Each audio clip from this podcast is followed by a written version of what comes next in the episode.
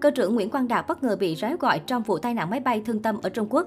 Thời gian gần đây, một tai nạn máy bay thương tâm ở Trung Quốc khiến rất nhiều người thiệt mạng đã nhận về sự quan tâm lớn. Ba ngày sau khi xảy ra vụ việc, người thân của gia đình các nạn nhân luôn cầu nguyện hy vọng sẽ có phép màu xảy ra. Hiện cơ quan chức năng vẫn đang tổ chức tìm kiếm nhận diện các nạn nhân thiệt mạng trong vụ rơi máy bay. Điều đáng nói hơn cả là ngoài những chia sẻ xót xa đồng cảm, trên mạng xã hội cũng xuất hiện rất nhiều post dùng vụ tai nạn để câu like khiến ai đọc cũng phẫn nộ. Mới nhất, cơ trưởng Nguyễn Quang Đạt là cái tên bị réo gọi. Theo đó, một số diễn đàn đã sử dụng ảnh của trai đẹp và vụ tai nạn máy bay, 132 người nói trên làm hình đại diện cùng dòng tiết. Xót xa chân dung chàng trai lái máy bay 737 qua đời đầy tài năng, mới cưới vợ được 2 tháng khiến cộng đồng mạng. Thế nhưng khi click vào, nội dung bên trong không hề đề cập đến vụ tai nạn máy bay nói trên hay bất cứ thông tin nào liên quan đến Nguyễn Quang Đạt đang yên đang lành lại bị đồn qua đời, cơ trưởng trẻ nhất Việt Nam đã lên tiếng. Anh cho hay không quá lạ với các trò câu view rẻ tiền, nhưng đến mức này thì bất ngờ với sự khốn nạn mỗi ngày một khủng khiếp. Người trong cuộc đã lên tiếng về vụ việc nên netizen cũng cảm thấy nhẹ nhõm hơn. Chia sẻ với một tờ báo, Quang Đạt khẳng định mình bị lợi dụng hình ảnh để gắn ghép vào thông tin sai sự thật. Điều tôi bức xúc nhất chính là động cơ, câu tương tác bất chấp của một nhóm người. Họ lợi dụng sự cố đau buồn đáng tiếc của rất nhiều nạn nhân để trục lợi, Đạt nói. Đạt cho biết anh từng rơi vào nhiều tình huống bị sử dụng hình ảnh cá nhân với mục đích xấu như tung tin thất thiệt và lừa đảo, không chỉ tại Việt Nam mà còn ở nước ngoài. Anh cho đây là việc khó có thể tránh khi mạng xã hội là công cụ truyền thông bùng nổ.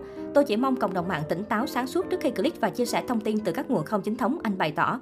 Nguyễn Quang Đạt được cộng đồng mạng biết đến qua danh xưng cơ trưởng trẻ nhất Việt Nam.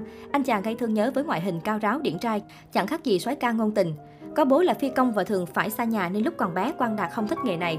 Khi lớn lên, anh chàng mới dần cảm thấy hấp dẫn và yêu thích nó. Năm 2009, khi đang là tân sinh viên của trường Đại học Ngoại thương Hà Nội, Quang Đạt trúng tuyển vào khóa đào tạo phi công của một hãng hàng không nổi tiếng.